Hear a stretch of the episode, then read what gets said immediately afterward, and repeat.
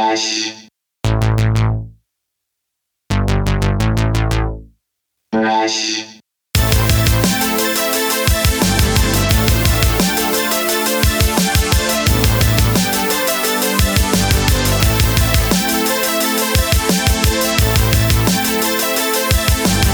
Welcome back, ladies and gentlemen, to another episode of the We Speak English Good podcast. Today's guest is Ken Leslie of Veterans Matter dot org. Veterans Matter dot org, V E T E R A N S M A T T E R dot org. Go there, check it out, donate money, donate time. Veterans Matter. Veterans Matter houses America's heroes and their families in permanent housing. It helps the homeless veterans who went out there and helped us and defended our honor, our glory, our freedom, and, and it helps them. Since since we have a habit here in America to uh, pushing aside our soldiers uh, because of the the mental or physical disabilities they acquired through battle or just by serving, Uh, we tend to just push them to the side and ignore them and forget about them. So this is an awesome, awesome, awesome organization, and I and I encourage you and urge you to go donate however you can.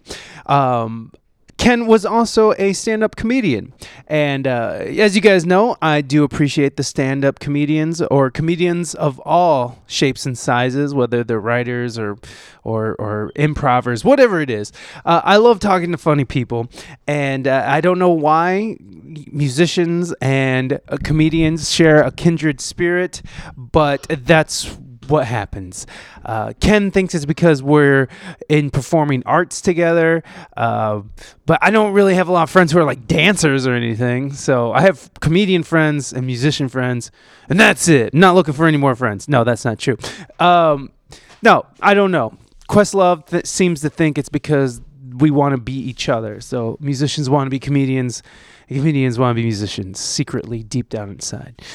Whatever it is, um, Ken is very funny, and I w- it was a pleasure talking to him. Uh, we'll get to Ken here in a minute, but first, I want you guys to go to Reinamystique dot com. I was going to say .com. Reinamystique dot com. That's R E I N A M Y S T I Q U E dot com.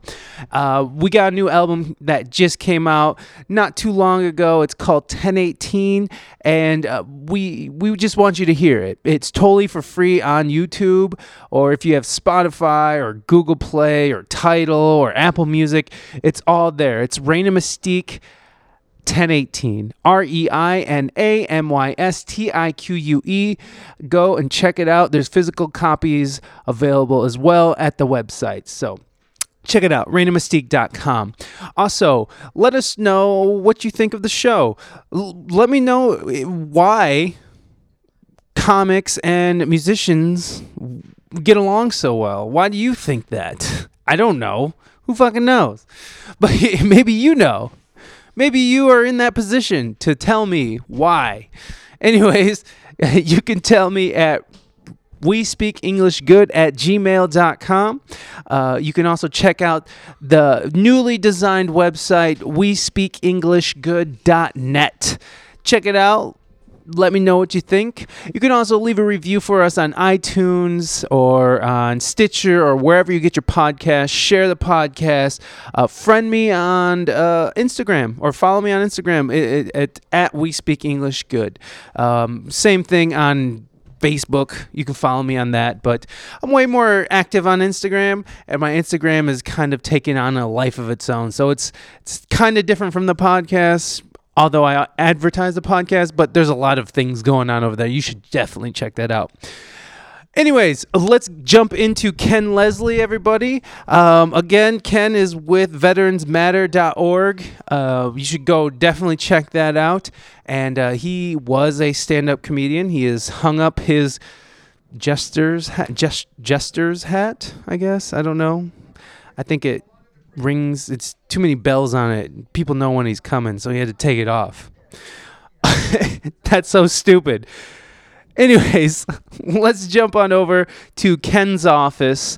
Um, uh, this was recorded a couple weeks ago at, at his office, so go check it. Uh, so let's let's let's listen. Ken Leslie, everybody.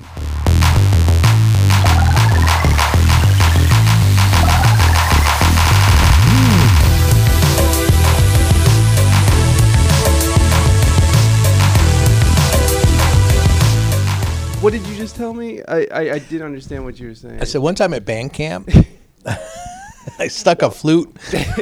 No, what you, were, what you were saying about what you just said um, about working with somebody who it might be difficult. Oh no! So one of the things that people do as uh, uh, as nature is they manage for exception.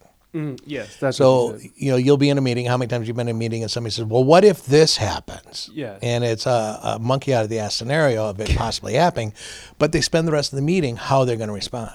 You know, we we we we're putting together a group to do this project that's going to help the homeless, and you know we're going over the details that need to be done. And somebody said, "Well, what what what are we going to do if C B S News comes down to cover it?" Now, they don't give a shit about what this little thing. Uh-huh. No chance that they're going to come down.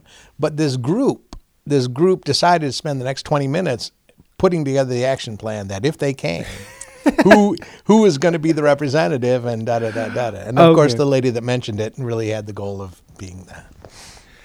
Okay. Yeah. Okay. I see. Okay. I, I, I have sat in on a couple, like especially like nonprofit. Um, you know, uh, board meetings where, yeah, where it's just like, man, we could have did this over the phone. Yeah, but they they also do, I mean, in business they do it. Yeah, I mean, of course, yeah. That, that employs lawyers. Yeah, yeah, yeah, exactly. Yeah, the, you know? That's why they hire lawyers to go do this. Yeah. So they can toss around menial, frivolous right, yeah. thoughts just to see what sticks to the wall. Yeah. And, and we use that concept in developing our Veterans Matter program. Mm-hmm. So so the normal processes are, you know, the V A finds a homeless veteran, they find a place for him, they get him the housing voucher, all he needs is the deposit. Mm. So now they've got to send him to another organization, and so you set another referral, they set an appointment, they go over there, they get a new case manager, they get a new housing plan, okay. and when that's all approved, they send the referral to their accounting department, which then writes the check whenever they write checks, weekly, you know, monthly, whatever it is, and then they send it to the landlord. So that's because they have to manage for the exception. They have to find out and re-verify the information that the V A has already done. Oh, I see. So what we do is we assume that, um, that and, and we know that in order to be a part of this program, you're a homeless veteran, that you have a need, that you're, and most importantly, you're going to get case management after you're housed. Mm. And then all they need is the deposit. So we don't need to re-verify anything. They've already done all of that. Right. So they just tell us there's a veteran who has nowhere else to go, who needs six hundred fifty bucks. We say, great, and send it straight to the landlord same day. Nice. That so that's what you guys do primarily, right? Right, gotcha. and and the only exception would be somebody trying to rip us off, uh, and and in order to do that, um, you have to have collusion. Love that word, yeah. Collusion between the the V A social worker, the landlord, and the veteran. Now the odds of that are a right. monkey out of the ass scenario. So, so what what kind of gave you that idea to start something like that? What, what would what would be what I mean? What, how would you even know that process? That that's what's holding these veterans back. That's what's kind of keeping these guys. Oh, simple. It, you know, a simple problem, simple solution. So one of the things uh, we have a little homeless group that we started in nineteen ninety, and, and one of the things we do is we partner with the V A and do blitzes where we go to the woods and abandoned buildings and look mm-hmm. for people who are homeless. Oh wow! And work on getting them integrated into the system and hopefully getting them housed. Um, and you know, later, remind me to tell you a story about Manny, who was living under the bridge for three years, but that's a different story. um, so, so here we were doing a blitz in Toledo, coincidentally, and um, I, I'm doing it with Sean Dowling, who runs the homeless program here. And and I said, uh, uh, you know, she, she told me about this great new program the veteran, had, the V A had to house homeless veterans. Yeah. I mean, bullshit! If, if it's so good, how come Freddie's not housed? And she said he didn't have a deposit. Oh. And I'm like, what? Um, how much? She said six hundred fifty dollars. And I said, so if I wrote a check right now, how soon will he be housed? She said, immediately. He's got a place. It's lined up. He's got a housing voucher. It's permanent housing. And oh, he's got wow. case management. He just doesn't have the money. Mm. And, and you know, which makes sense because I know a lot of working people mm-hmm. that don't have the deposit yeah, first months to get, for sure. get into a place. For sure. And I said, well, what, Sean, what do you do when they don't have the deposit? She goes, everything we can. We try to find the money. We'll even take them to churches and V F Ws and help them beg for it. Wow. And that broke my heart, wow. that our soldiers who fought for us, who really put it all on the line for, for so we can have the rights that we have, are now having to beg. Yeah. So that night came up with this idea of Veterans Matter. We take care of our own, write the check straight to the landlord, no chance of failure, one hundred percent yeah. success rate. Uh, all I needed for, there there were thirty-five vouchers coming in, all I needed was twenty-six thousand. So I didn't have it. You know, that's all you did. Just... Yeah, I had lint. and uh, and um, uh, so so the next morning I called Barb Petty with ProMedica, the uh, local health system here, and said, Barb, I need twenty-six thousand two hundred fifty dollars. And by the way, I need it fast because there's veterans waiting. Yeah. And and you know how long foundations normally take, right? We just got a notice today from one we applied for three months ago that, uh. that we didn't get it. Um, and, and so seven days later in this case, Valentine's Day, five thirty-six p.m., she calls and says, here's your full funding. Whoa. Three days after that, we housed our first veteran. Eleven days from idea to execution, and it was a veteran family out of the family shelter. Wow. So then I went back to my day job, which is C E O of an executive search firm that I had been doing for twenty-five years or whatever.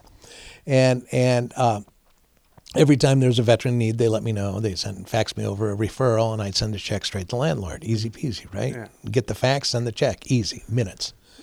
Um, because we already know that they're already pre-qualified. That we don't have to do anything. We know that they're already conforming. Right. So that was it. And and was doing that. And then I got mad because there were sixty thousand veterans on the streets. And and...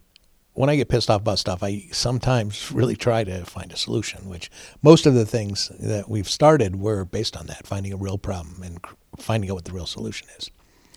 And and um, um, so I have a T V background and thought I'd do some public service announcements because every time I talk to somebody, they said sixty thousand on the streets at the time. Mm-hmm. And they're like, oh, my God, I didn't know. Well, P S A is that solution. Yeah. So I was doing one with Dusty Hill with Z Z Top, and Dusty says, "What? Oh, you like Dusty? I love Z Z Top, by the way. He, uh, absolutely, I'm, man. They I'm very like, connected. My father and my uncle used to take me to the shows every time they came to Toledo, so I'm very well connected, it, like emotionally, to Z Z Top. Yeah, they're they're really beautiful spirits, and, and well, and, their music is awesome. Yeah, they are. And it really is for for three. And, and yeah. This is coming from a musician, so yes. so, ladies and gentlemen, I don't know. If they, I don't know. What they know about you. They know everything. Okay. They know my horrible lured past. So. Oh, yeah. I'm one hundred sixty-two episodes in, so all right, so they know that they probably know that, pretty that well, it's yeah. not weird that we met at an adult, adult bookstore. No, so. Not at all. Actually, that's pretty common. Yeah. That's where we find most of my guests. Oh, that would have sucked. And so, all right, it's a good thing this is like on the internet because otherwise they'd be like beep beep. Yeah, yeah. I mean, I can't deal with any of that, and it's not like I've ever tried to be in broadcasting. It's just I decided to start talking into a mic and putting it on the internet one day. So, and all eleven of the listeners. Actually, it's not. It's actually doubled since I've been here. Since I moved from San Diego to here. My audience has doubled, so I get about four thousand listeners really? a, a week so now. How long ago did you move here? Uh, not uh, last September, so not this one, but though. So a year, about a year and it'll change. Yeah, so back. So if you're listening, uh, ha- if you're one of the four thousand, um, I, I actually met these guys last weekend at uh, a, a wedding uh, for a friend. And my sister's wedding, by the way. Yeah, and, and um, they were playing. Uh, him and his wife, and it's most incredible music. So if you're in anywhere, shit, uh, and and and you know, because they'll go anywhere if you got the money to, to get true. them there. It's very true. Um, it's they're remarkable performers. I'm sure. Don't you have? I'm sure you got pot, peop, shit people can buy to listen to it. Right? Yes, actually, today, today our album is released today. Really? Yes. How so, much is it? Um, it's ten dollars for a signed copy, and it's and it's just we're gonna sell them for five. It's an E P, oh, um, but it's saving. It's online now. You can just stream it. Yeah. That's what I've been telling people. I mean, it's nice to sell albums, but I know that's not wor- in music in the music business now. Selling albums is not how you make your money anymore. Yeah, it's touring, man. Yeah, that's the only way. So, uh, I. Uh, Do, do you have like a do you have like a, a, a military in your family? Well, no, no, no just, just the homeless thing. Came up with a good idea, yeah. and, and thought, yeah, yeah, and that's that's what we did. And then so d- doing the thing with Dusty, the and Dusty yeah. says, "I love helping uh, helping veterans." What the hell? So is wait, this one where for? Were you in the States? I mean, because they're Texas. So yeah, they're on tour. And oh. So I called a friend of mine, Bob Merlis, who is uh, who I met through John Mellencamp, and, and is, is okay. one of the most wonderful people that I've ever met. Bob Bob actually was the first person that gave us the initial support. Oh, nice. To be able to start it. And it was just the emotional support saying, let's do it. Mm. And he, he was the one that introduced us to Dusty.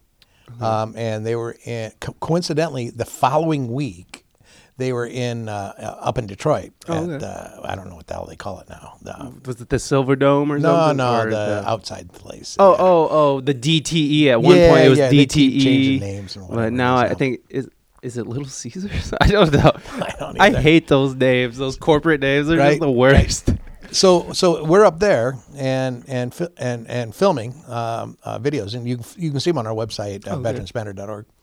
And um, he said, "I love helping veterans. What the hell is this one for?" And I told him, "You know, well, you write a check straight to the landlord, and you know, do that kind of thing. But you know, we're not really you know expanding. We're just trying to make people aware there's sixty thousand out there." And he goes. Mm-hmm. Well, you know, would you mind starting this in Houston to help Houston vets if I helped? Oh, wow. Well, you know, sure. And sure. I was a comedian for eight years and, yeah. and worked with a lot of the biggest names yeah. and understand that they're exactly like you and me. You know, they're nice people. You meet somebody at a party. You mm-hmm. want to get involved. Right. You want to help and yeah. you tell them you're gonna. And then Monday you get back to your day job and you're like, oh, shit, I don't, I can't. and and so, you know, I understand that and I expected that. And his wife, Chuck, called uh, a, a couple days later and said, no, Dusty's serious. Oh, nice. So this incredible spirit named Dusty Hill put together this uh, uh, convened a, a group uh, down there, and they flew me down and we did our little talk, and to date that group has uh, they're almost they're pushing a thousand veterans housed in Texas. Wow. Just because Dusty cared. Wow, that's and, and it's the power of one.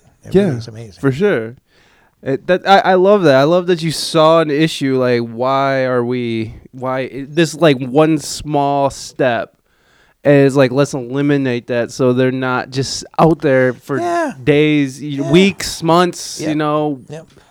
Yeah, that's beautiful, man. That's a very beautiful... S- simple problem, simple solution. People make shit too complex. It's true. It, and it always it always, um, it always blows my mind that um, just asking for it, like just asking for what you wanted. You just, like you called Barb and was like, hey, Barb, I got... I need twenty-six grand. What can you do for me?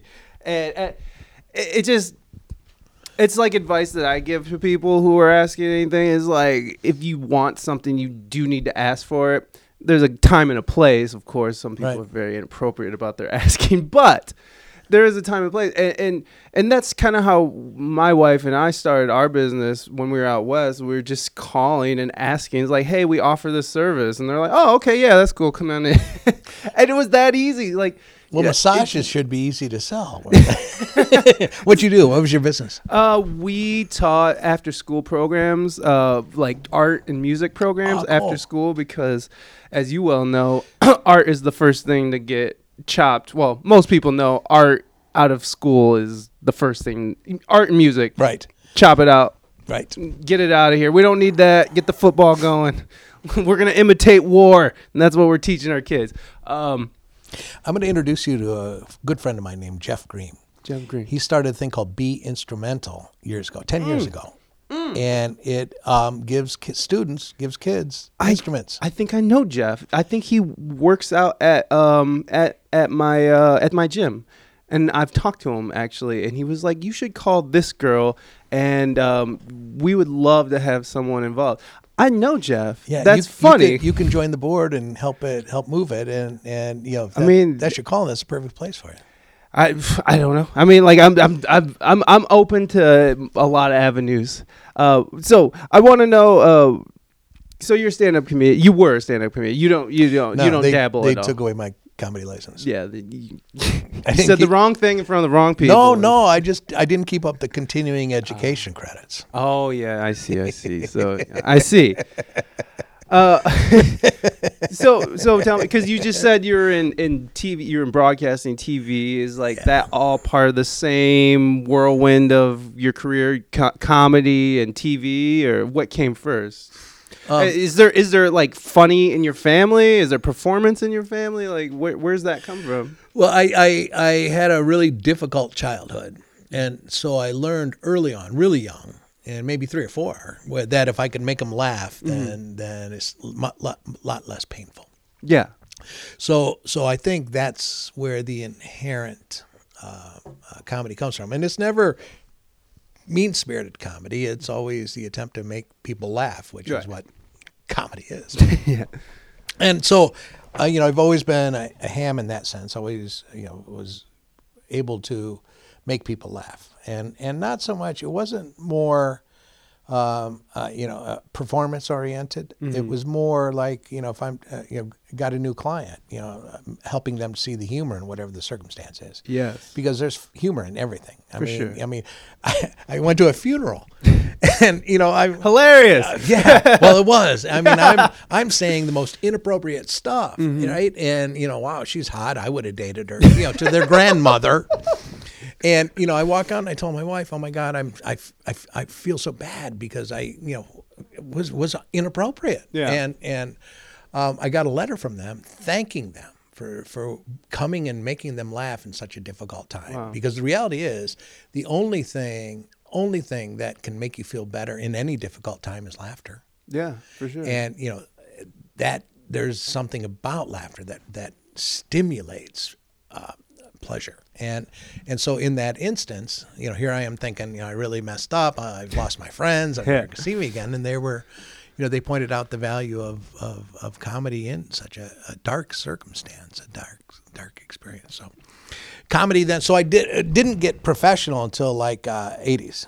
Um, How old were you then, if you don't mind? Shit, I don't know. I'm sixty now. So, but so eighties. When did you like? What? What do you remember your first? Uh, when you went out for your first open oh, mic yeah. or anything? Oh yeah, like, yeah, yeah. Like, what? And, and what? What was the precipice to get you to go out and do that? So I was a chicken shit at first. So I instead of me going out and doing my own material, I, I put together an improv group.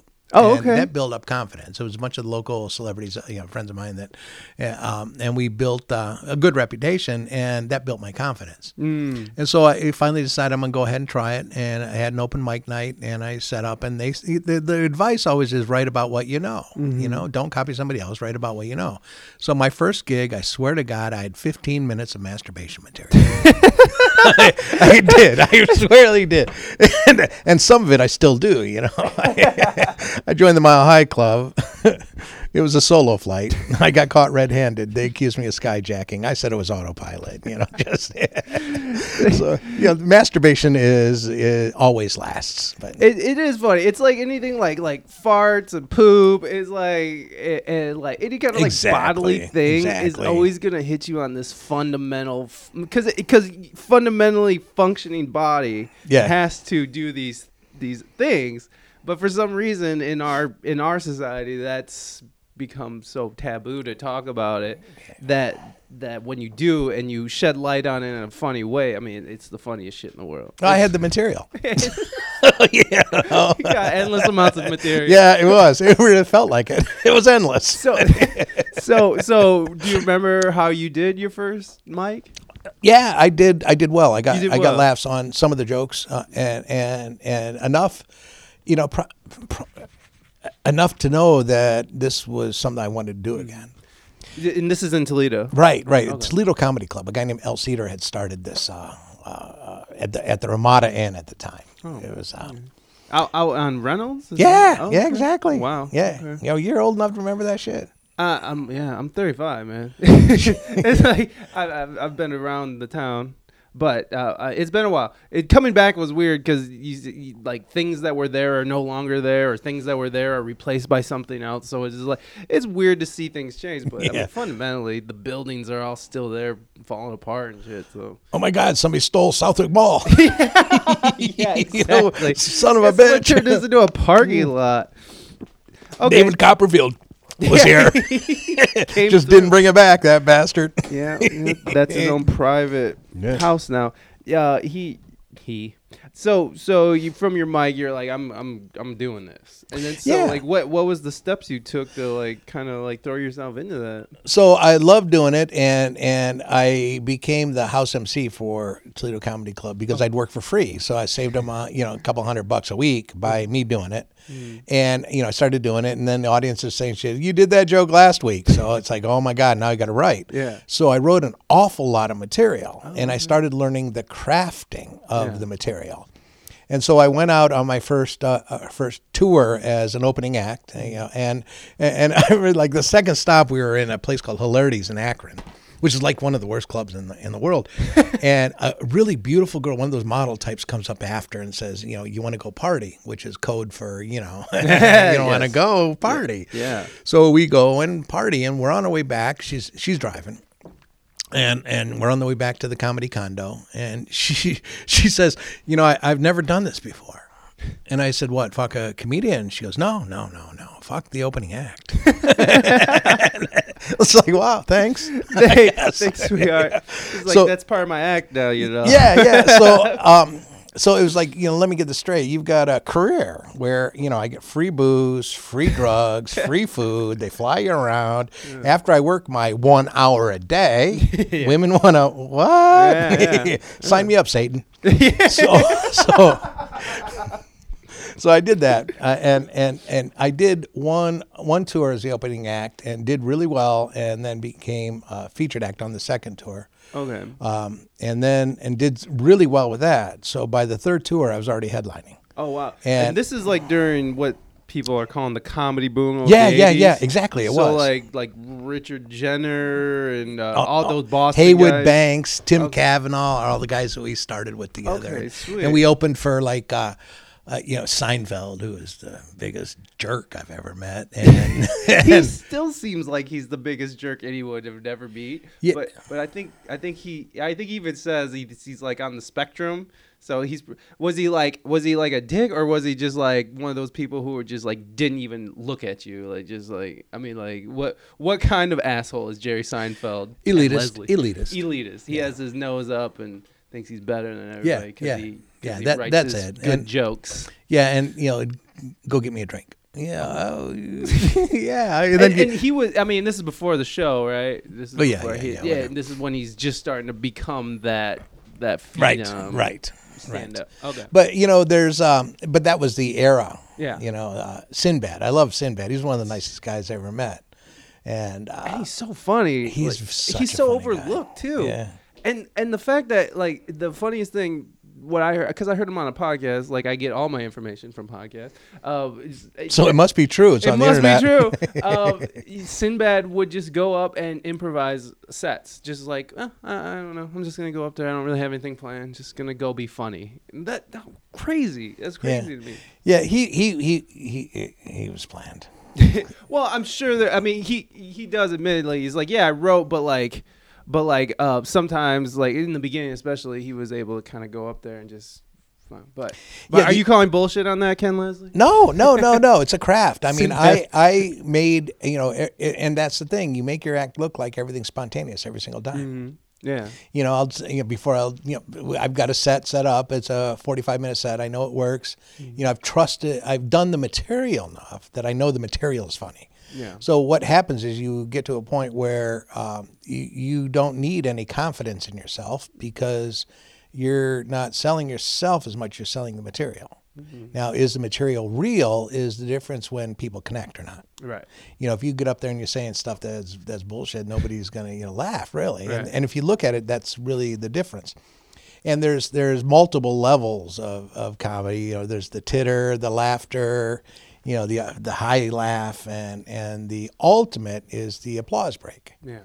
And if you look at any of the Tonight shows, uh, any of the, their material is all su- such good material, A-level material, that it's always an applause break. You very rarely hear laughter in, in their monologues because it's it's applause breaks. Yeah. And that's the highest level. So what I do is I turned it into a, um, a system, a craft. And so I recorded my act. And this is like in the eighties, way before, you know.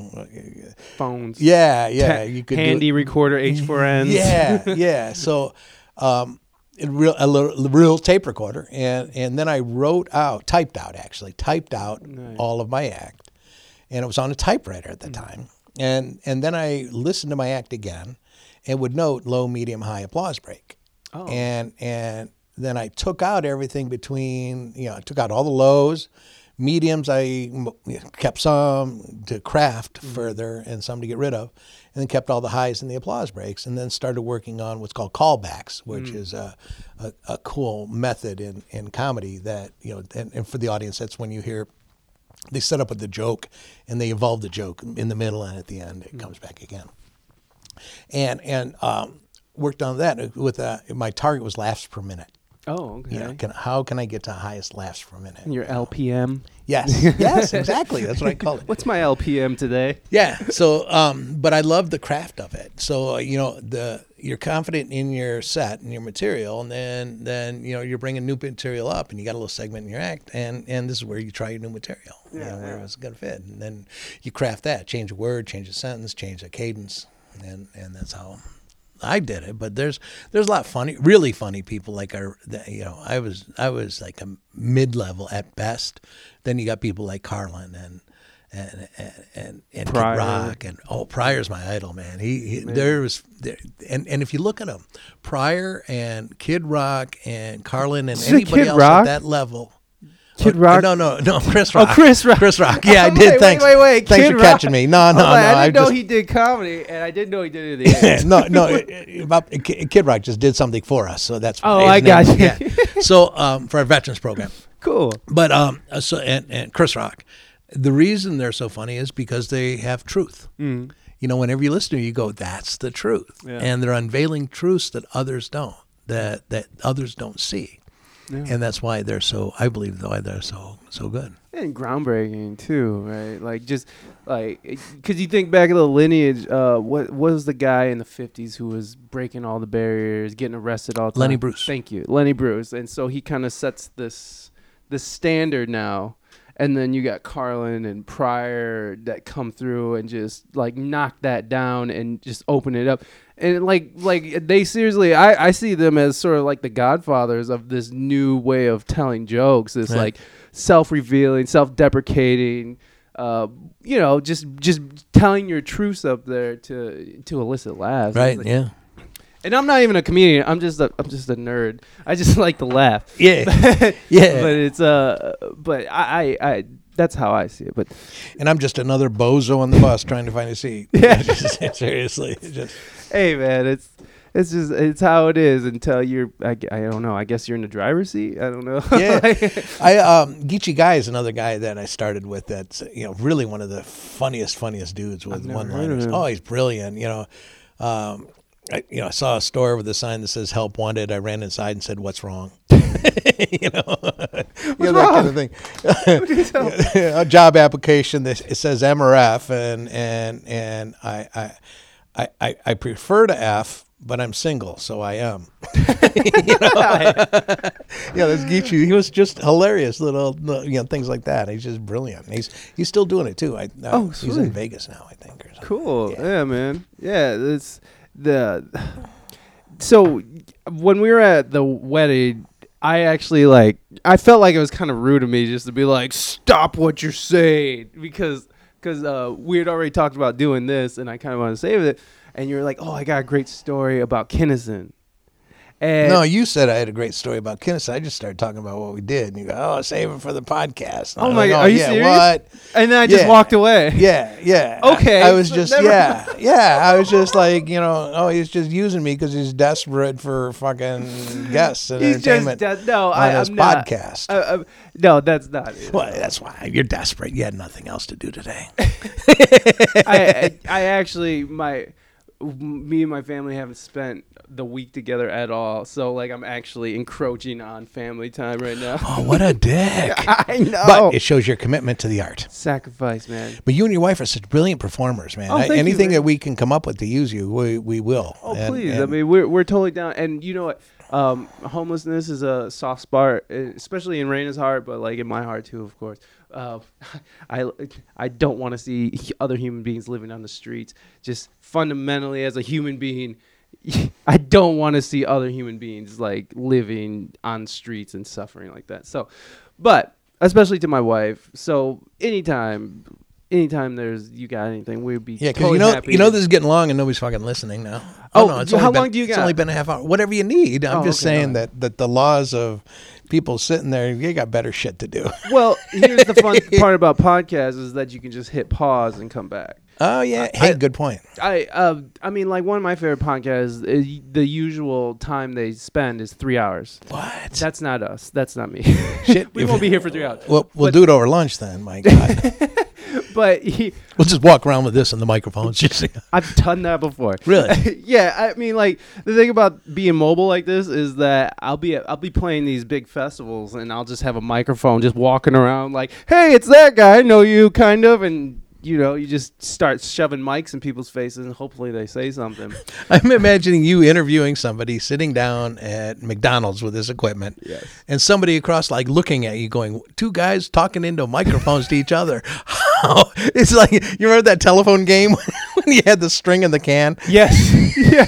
It's just like that. Nobody's listening to us, but... Well, uh, well, actually, later on tonight, I'm going to a coffee shop at just at Levis Commons Mall and talking to another guest and just like, hey, and sometimes it's cool and sometimes it's kind of hard. Like a couple weeks ago, we did it at um, the Black Cloister downtown, mm-hmm. and uh, and I didn't realize that Thursday night. I thought it was gonna be a quiet night. Thursday night was trivia night, so like. I'm trying to talk to these guys, and I'm constantly like, what? Because the guy who's on the mic is talking so loud, which that's his job, is to talk into a mic so people listen and hear him. Right. And I'm in the back like, what? What? And I have terrible hearing. I've been standing next to amplifiers my entire life. So. Hmm? What? Yeah.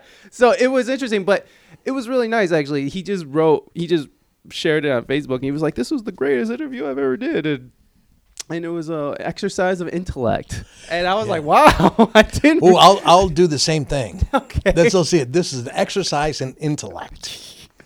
I it was only one push-up. That was it. It was. Yeah, we I, succumbed to dullness and yeah, a yeah. listless lifestyle. So, so okay, so so you don't have a story about Sam Kinison? Oh no, I worked with him. I mean, you worked was, with him. Yeah, yeah, yeah. Okay. We, we digress, man. We like, yeah. But then we run dead ends. We get back on the track. Sorry. Uh, that's kind of how it is. I've learned to sort of steer it back to the guests because I'll, I'll most of the time just start talking about myself. So like I'll catch myself and be like, oh shit, no, I'm talking to this person. No, I like learning about it, man. I don't well, know. No, and also shit. it's uh, it's also connecting, right? We're like, you're learning about me, I'm learning about you. Yeah, yeah, yeah. I'm th- sitting there thinking, man, we got to grab the wives, go out to dinner, man. We'll just I'm laugh totally our ass off. Yeah, yeah, man. Let me know. Uh, so, so you worked. So you were working with the greats back in the eighties. They're seeing our bromance develop. Well, they're not seeing. They're fucking hearing. They're hearing it. Yeah. It. They're hearing yeah. Ooh, did I say fuck? Sorry, I didn't mean to. It's the internet. Yeah, I know. You know, what if, what if, uh, you know, my pastor listens or something. Well, I mean, I mean, it, this will be out for the public to listen to, and I mean, if you're worried about people and associating your cuss words with your company or your organization, yeah, then my pastor would be like, "That fucking idiot, listen to that." He doesn't know other words yeah, other than "fuck." I know.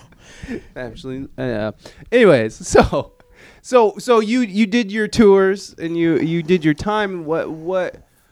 I mean, how far how far did you get? I mean, you talked about you're in T V and stuff. Like, did that land you T V gigs? Like, how? It was regional stuff. It's mm-hmm. not anything that was really big. Yeah, and, but... And, you know, I'm I'm going to hold this Kinison story to the end just because you're so dying to hear well, that. No, I, like, I'm still wondering if it's real or not. Yeah, yeah, yeah. Oh, no, it's real. I, oh, I got okay. a thing around somewhere that...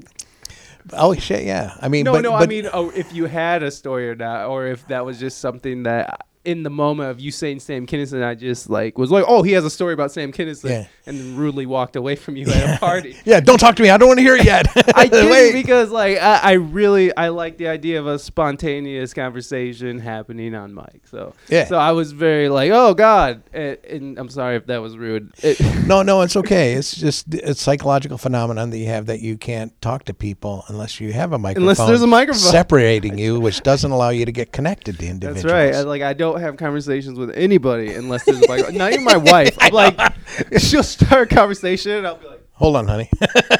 Talking to the microphone. You know how this works. You know. We're gonna discuss finances oh, and everybody's yeah. gonna know about right, it. Yeah. Yeah, but you know, the reality is when you get underneath it, for me, I'm so insecure mm. that it makes me nervous when I talk one-on-one with people. Mm. But when I'm in front of ten thousand people, man, I own it. I'm so, I mean, I love yeah. it up there. And that's, that's the, Well, there's that barrier of, of like, first of all, you have a mic or whatever it is, or even if you're projecting, like you're you're you're the center, you're the focus. You're not interacting with them because that's not your job to interact with them at that moment. Mm-hmm. It's just to like project what you have to say out into mm-hmm. their faces. Mm-hmm. Yeah, yeah. And, and so there's that barrier, because I'm kind of the same way, but I've worked on it over the years, especially from this, because I have to go talk to strangers regular, regularly. Mm-hmm. I can never say that word right. Uh, but but what I've noticed on stage is that I'll be able to sort of lose myself in the moment, and and even talking into the mic, just be casual and funny. I'm I'm so comfortable on stage, and I just started noticing this. I I go like this. I, I I'm sweaty and gross, and I'll smell myself. I'm like, oh God! And, on stage, and I'm in front of like a hundred people.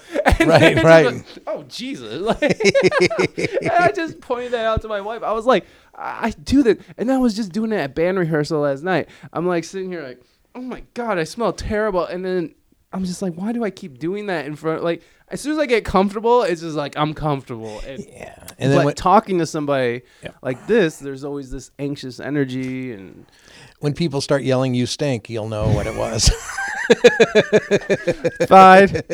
I know I stink, okay? Yeah, yeah. I get it. I didn't, I don't wear deodorant. Uh, I, I know that this can happen. You know, for me, part of it is that, you know, when I'm in front of, you know, a bunch of people, I'm getting paid oh, to, yeah, to be an idiot. Yeah. And when I'm one-on-one, I'm afraid people will find out that I'm really just an idiot. just an idiot. You know, it's, it's, that's, I think that's part of the, the thing. I get paid to be uh, be an idiot. Yeah. But I don't want you to know I'm an idiot. Right, exactly. That I'm really an idiot. Yeah, man, like that insecurity of the one-on-one thing is is uh, and I and I feel like this is something that's growing as a and I'm not going to say epidemic, but but you know like so like where people are becoming more and more in their own space or in their own phone space, you yeah. know. Is that too? It is an epidemic.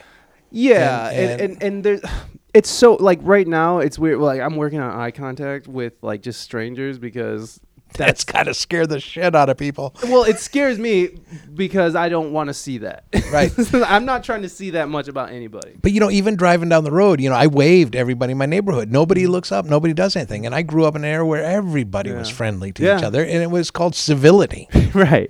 And we've lost that civility. I think so. But if you looked at me as a stranger, it scared the shit out of me anyway. I'm like stranger danger. Well, I mean, and he's getting out of van. Well, it's not like I'm sitting there like, you know, yeah, giving yeah, him yeah. the death stare. It's just casual eye contact. But to see how many people are afraid of that, including me, it, it, I mean, when people actually hold your gaze, that's when it becomes like, oh, shit. Right. When people aren't afraid to be like, oh, yeah, what? What? You're looking, what? Did you need something? You know, yeah. when they're not afraid. That's so uncommon now that it is scary. Like if someone just like confidently just is like, oh, oh hey, hey, I'm here. Yeah. And that's my wife who just make eye contact like, hi, everybody. Well, and she's like, cute. I, I can't believe she is. And, yeah. And I know and I realized that she's a pretty girl and she's like, hi. And she's just very open personality. Yeah, but, but but you can sense her heart. Both of you guys have beautiful hearts and oh, you can sense you. that. And people do. I think I think if they know your heart is good, uh, you know, and they can feel that, then, you know, I, I believe that that's why I get away with saying a lot of the stuff that I do mm-hmm. because people know my heart's good. Yeah. You know, it's not malicious. I think if they thought that I was really trying to hurt them, they'd get pissed. And that's human nature. Yeah. And and it's funny that it's something that that you have to almost develop if you don't have like this this um this outward Um, projection of what you're putting off, because if you're sitting there and you're this big anxious ball of energy and you, that's what you're putting off, like that's what people are going to see. But if you can sort of develop yourself and work past those anxious moments and like just open up and start to try to feel comfortable in your own skin, that just comes off naturally. Mm-hmm. And so because because I'm very introverted and uh, I know that doesn't seem apparent by the way I talk to people, but like I'm very much in my own ho- hole. Mm-hmm. When I'm at home, I like I, st- I don't like leaving. Right. But I'm the same way. No, I get that. Yeah, because we give so much out. We're, exactly. our, our our spirit is to give out what we have to yes. people. Mm. And for me, it's whether it's performing or giving talks or, or through service, mm. that, you know, my favorite place is at home with my wife when we're sitting on our couches and just doing nothing. Nothing. Yeah. Yeah. Like, hole up, baby. And, and after this holiday season, and like the wedding, my mom had a birthday in between Christmas and the and New Year's, and then my si- my sister's wedding was there. Your so, mom got married? No, my my mom my mom's birthday. So it's like the twenty-fifth, oh, birthday, yeah. Christmas, twenty-seventh my mom's birthday, twenty-eighth my niece's birthday. You know, my sister's wedding, fucking New Year's. And then, you know, and it's just family, family, people, people, perform, perform, perform. The list the, today is the first day that I've felt like myself. Right, and, and so I, you come here. I can't. So I came here to good, talk to Ken. Yeah. like, and and like it really did drain me to the point of where I had like uh, like a couple of days of just like deep depression, and that's kind of what happens when I get too much stimulus. It's like you just dump it all out. And then all of a sudden, there's nothing left, and then you're just sort of right. a, this shell of a person. And well, it's because I, what I learned is is you got to have boundaries. Yeah, yeah. And yeah. so, you know, I've got boundaries, mm. and when I get to them, I check out, and yeah. and there's no guilt in it. You know, this is you got to take care of the caretaker. Yeah, I, and I, and if you don't, you've got nothing to give. If you were to keep burning yourself out, it's sort of like, you know, when you have a battery and you keep running it out, it's mm. going to die on you. Right. You know, if you keep it charged, it's not going to die. Mm. And that's the thing that I used to do is keep running until the battery was drained, and then I'd have nothing to give, and that's where depression comes in yeah. and all this other thing. The other thing too is, and I learned this a long time ago. I was performing in Kansas City. And, you know, I was an alcoholic and an addict at the time. And, you know, that's why I like comedy so much. And, and oh, all the shit's free. Mind, if you don't mind, what was your what was your drug of choice? Everything. Anything, Everything. Cocaine every- was a big thing, which, you know, I'm hyperactive. And then so cocaine would, would mellow me out. No. So yeah, like like Ritalin. Yeah, yeah, yeah. That's yeah. the same thing for me. I, Smoke a lot of pot. My thing was, was dope, like heroin. Mine was the Did other you really? One. Yeah. Oh, yeah. Wow, I didn't know that. Everything. Yeah. Well, of course you don't know that. So, you don't barely know me, kid. Yeah, yeah. What's, what's, your, what's your name? Yeah, exactly. So, um, really, when was that? Um. Well, I've stopped drinking six years in on the eleventh, and then um, I haven't had heroin in probably like eight years, but... It, as soon as I met my wife is when I started sort of getting my shit together, mm-hmm. and she sort of helped me that way. Because at first it was like for her, and then is for now it's for me, and like you realize that over time. Mm-hmm. You go to a program? No, I, no. And that was my. I think that was. I feel like personally that was a mistake that I made because I I think the things because you know from recovery that like um that what's left after you stop, you know, putting chemicals into your body is like all the things you were avoiding by from right. putting all that shit right. in your body. So I I feel like I w- would have been better a better person if I would have uh if I would have maybe had help of yeah. some kind. Yeah. Uh, I I grit I gritted it. it. It was a crazy time too. It's like I went sober. My dad died. My wife got pregnant. I realized I was losing my hair. It was just a, it was a hard time. You know. Right, so right. like so it was. So I, I feel like that I, I wish I would have went out and, and saw past my own bullshit to like because because at the time I was like, I don't need a fucking A A. That's for pussies, whatever. A A's for quitters. Yeah, exactly. Yeah. And that's why I'd be drunk off my ass yelling into the A A class, quitter. You know, like how rude. Yeah, such an asshole. But but yeah. So so I wish I would have went there because afterwards it was just a mess of all these feelings mm-hmm. and anger and. Sadness right. and, and my poor wife who's pregnant has to deal with that and also like you know mourning and aging yeah yeah yeah yeah so right anyways you were talking about Kansas City and you're you're partying and this one time in Kansas City but you know what the, the going back to your topic oh, okay, in case sure. somebody else out, is dealing with this out ah, there yes. um you know I got sober December fifth nineteen ninety mm-hmm. and and I ran to A A. And mm-hmm. what it did for me is, you know, I had grown up in dysfunctional worlds and um, didn't know how to be sanely functional. Yeah. How how do you become yeah, exactly. one of them? Exactly. yeah. a, a normal person. Exactly. And what they did is is they gave me the, the building blocks. It became the foundation. They gave me the tools. So, yes. you know, I realize now that my first reaction probably is the worst reaction. You know, that's my, you know, nature. So what is the second or third reaction? you know, my first response to stimuli may be the bad response, you know, anger-based response, as opposed to, well, what's logical? What makes sense? What's what's in the best interest? So I learned those tools, and that's really what it is. It's like more like going to class to have the tools to rebuild your, your world. Yeah. And, and I wouldn't have any of this today if I hadn't. No, and, and that's the thing that that I, I do want to say is, like, when I, at that time when I was saying, fuck A A, I, even my sister took me... Sorry. No. Anyways, um, I was I went to uh, an A A meeting, and I stood up, and I even was like an ass, was like, you know, I don't think anybody should be congratulated for not being a drunk asshole, so I think this is all moot. But...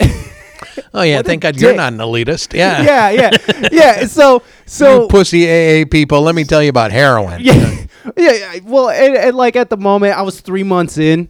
And like I, I, I did at that point, I didn't know if I was going to drink again. I honestly was just bearing through just craziness. And uh, and uh, so, God, I, I just don't like that person anymore. yeah, but yeah, and that's true. It's a different person. But I, I just want to make sure that anybody listening who is thinking about going to A A or anything is like, that was me then. It's like right now, I wish I would have took steps. I mean, even if it was Shut just up, therapy. You still can. Well, I do. I'm in therapy now. Yeah, I mean, but go with Lisa to the thing. but um, seriously, I, I I I do. I I hate appointments that that don't involve me like doing something that furthers my career. Where you're the center of the universe. And therapy. And that's not ego. Ther- no, no, no, but th- therapy allows you to. Therapy, yes, and I feel like she's just my ear. Like I get to ear batter her, and that's what she she just takes it. And I just don't know how people can take that much, but whatever. Uh, but I, I have been thinking about going to the the meetings, uh, but I think I just need to take small steps, and and therapy was my small step that I've been fighting that might take me to that. I, it's not that I have anything against A A. I just, I just right now, I don't feel like that's what I want to deal and, and with. And then, and then don't. I mean, yeah, nobody's, you know, um, it, it's just that if you ever want some tools, yeah, it's a good place to go get them. Oh yeah, and, and that's what, and that's what my sister is constantly telling me. She's like, dude, come on, I'm telling you, just. She's constantly telling me, and and I don't think she would mind me saying that, but she was, she had her own problems, and and. The person she became after that was just this beautiful person who, oh yeah, you know, like one of the most beautiful flowers I've she, ever met. And she and she was then too, because it wasn't like she was this irresponsible, you know, fuck up of a person. She was doing great things all throughout her problems, but like what happened afterwards and like how, you know, it, it's just it, it was cool, and I saw that in her, and and you know that resonates when you see your own family, your. Your sister get better and like be a better person. And it, it was, it was a, it was. I wish I would have did the steps then, but now that I've had time to sort of like look back and reflect, man, I, I feel like maybe therapy is gonna help, but I don't know. Yeah, I see why you didn't like it, because they, they attack ego, and Which, and that's the center of the core of was my problem was my ego. Yeah, and you know I thought I thought um, you know th- this stuff didn't affect me, mm. and here I you know I, I didn't I didn't think anybody knew that I was drunk, despite the fact that I fell off the chair. You know what I mean?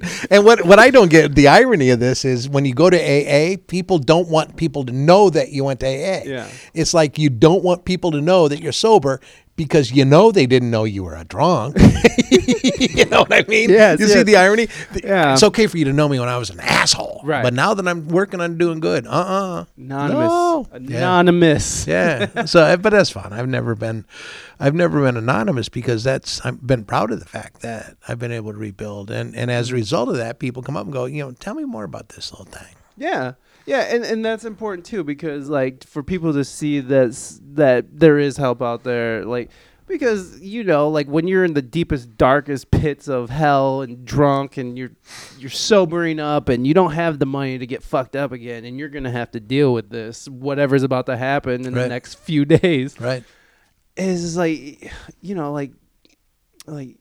To know that there is help out there is like it's very important for those moments right. when you're just sitting there, you know, in whatever position you're in in life where it's just you're bottoming out. Yeah, and that was what happened is, is you know, you remember when you had that moment of clarity and you real, realize how much of a lowlife you really became? Yeah, what my you wife really are? Pointed that out for me.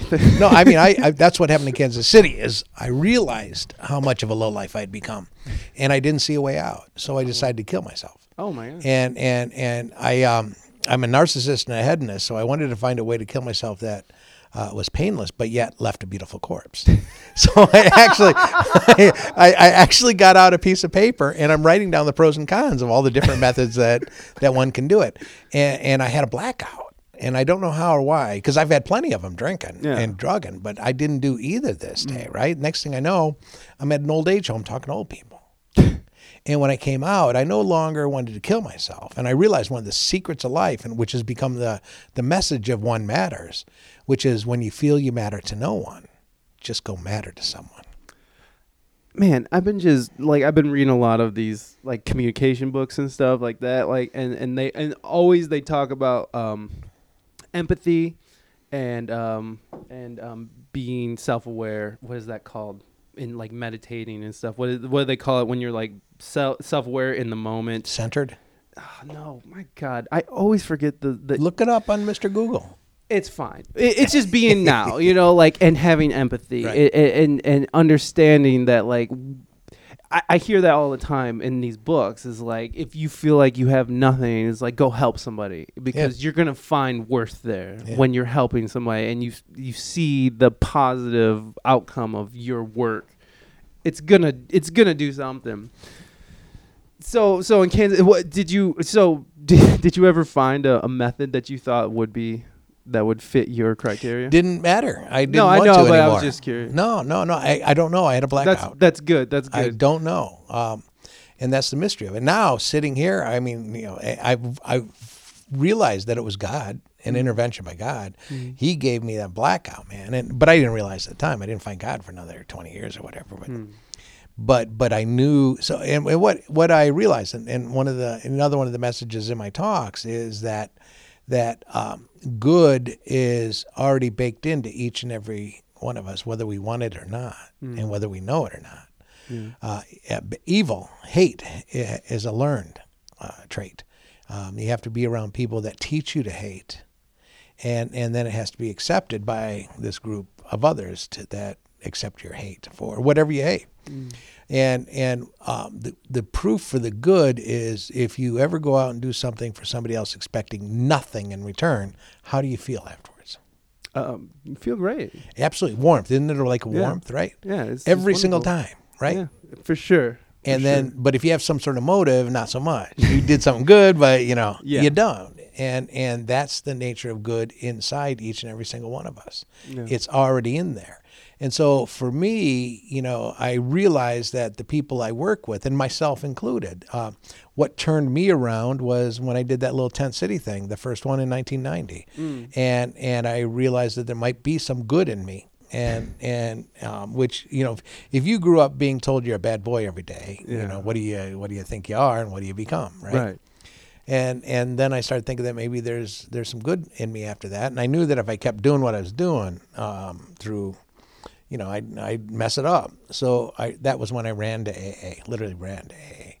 And I could go in and, you know, I had this, oh, you know, first time I'm you know, I'm an alcoholic. The first time I've ever admitted to anybody, I'm in tears. Oh, wow. And telling this group of people that I'm an alcoholic. And and, and I finished my piece and, and somebody raised their hand and they started talking about something else.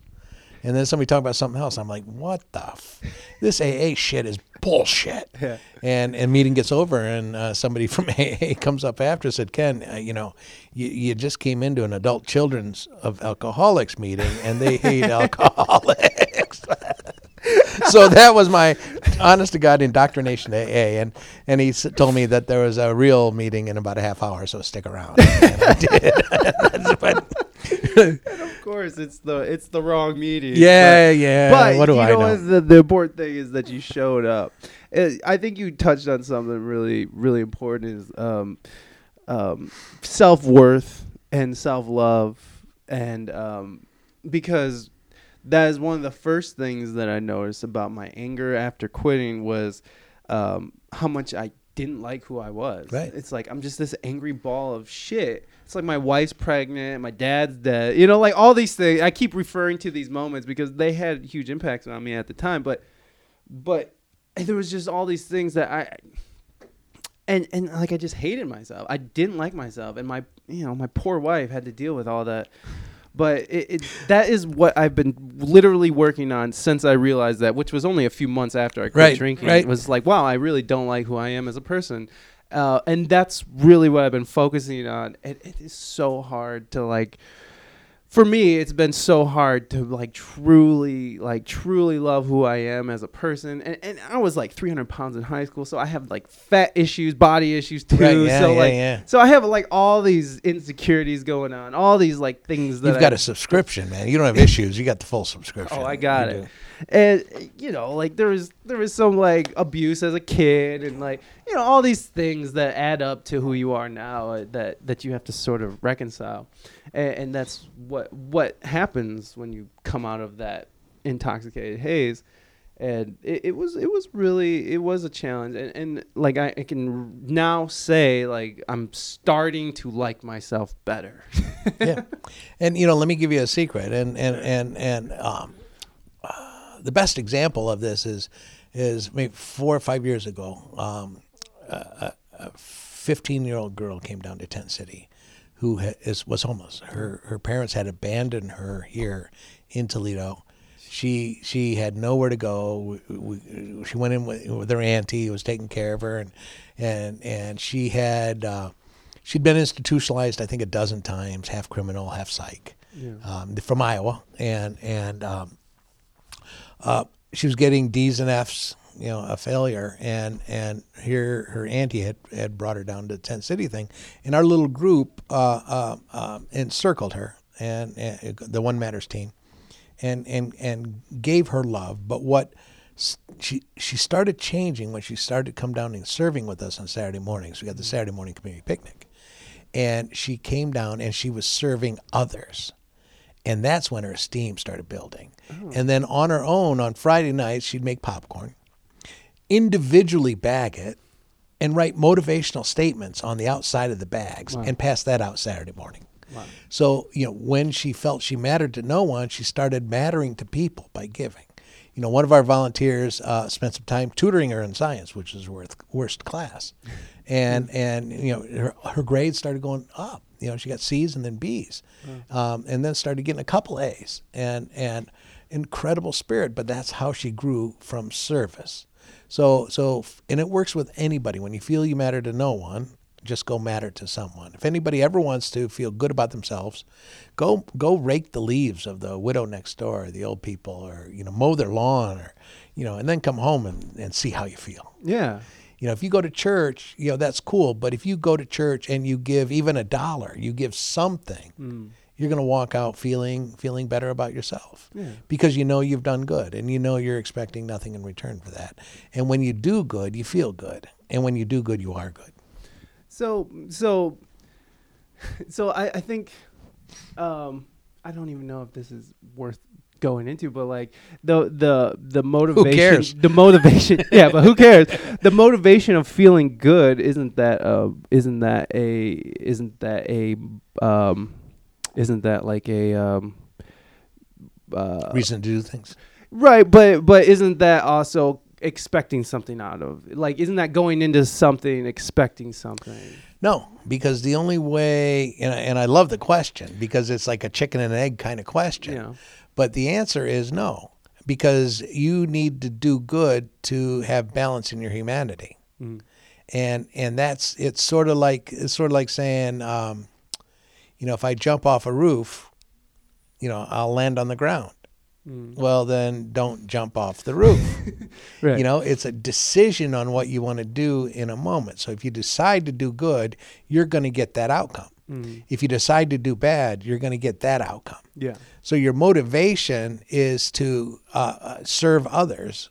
And the benefit that comes as a result of that is feeling good. Because good is innate. Yes. It's intrinsic and, and, you, our, and, and I don't believe that if you go down and do good in order to uh, uh, get that, yeah. that buzz, then you're, you are doing it for a reason, and yeah. you're not going to get it. You'll be disappointed. It's like, I need to feel good. I'm going to serve the homeless. Yes, today. yes. And and but the but the innate nature is you're going to feel good about yourself because your reasoning and your your motivation will change within it. Yeah. Your motivation to do it that got your ass down there might right. have been like that. But once you're involved in truly serving right. people and being selfless, right? That's how, how. Because once you see it, once you once it's standing in front of you. It's like it's you have to like it's it, it hits you in that like any any preconceived notions of going down there is just shot out of the water because yeah. you're just like, wow, you're looking that in looking people in the eyes yeah. or like whatever it is, you're seeing it in front of you and not just right. as you're passing by or, you know, on the news or, you know, whatever. I'm exactly. Sure. That's exactly it. So you should, you and your wife both come down on, oh, and my, your kid, come my, down on Saturday mornings. Yeah, like, and that's what my, my sister uh, will play over at Saint Paul's a lot. And when she was over at um, the other place she worked at before. I Family forgot. House. Family House, thank you.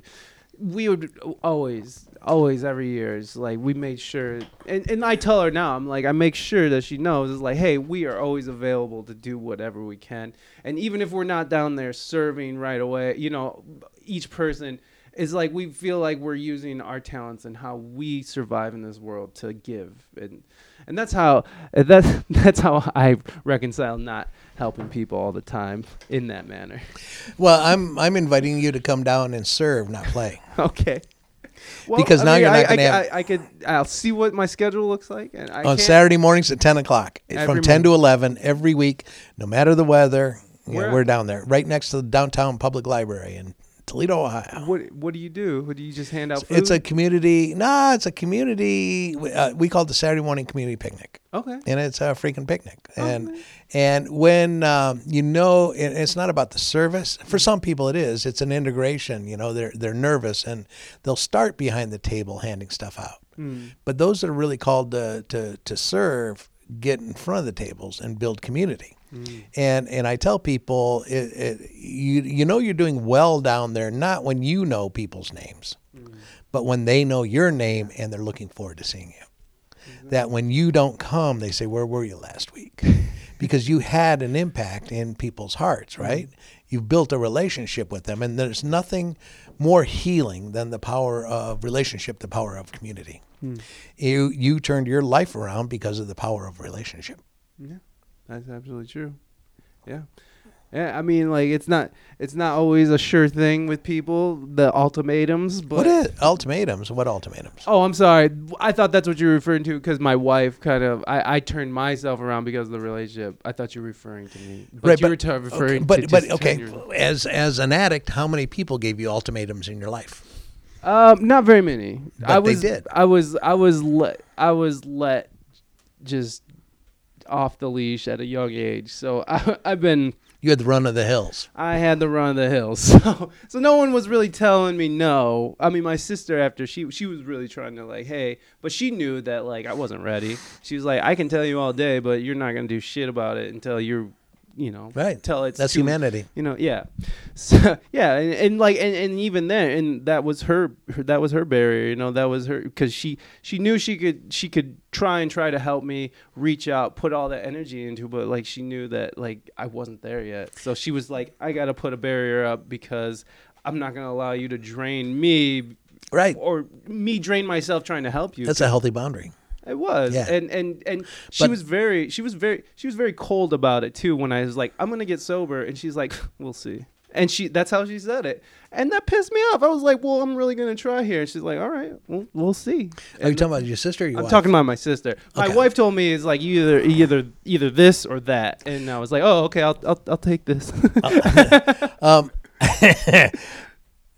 but that's what I that's exactly the point. You chose the relationship exactly. over the other thing. Exactly. And that's what it takes. Yeah. Um, relationship. Yeah, and either other to other people or the community, yeah, or to the group or whatever you do.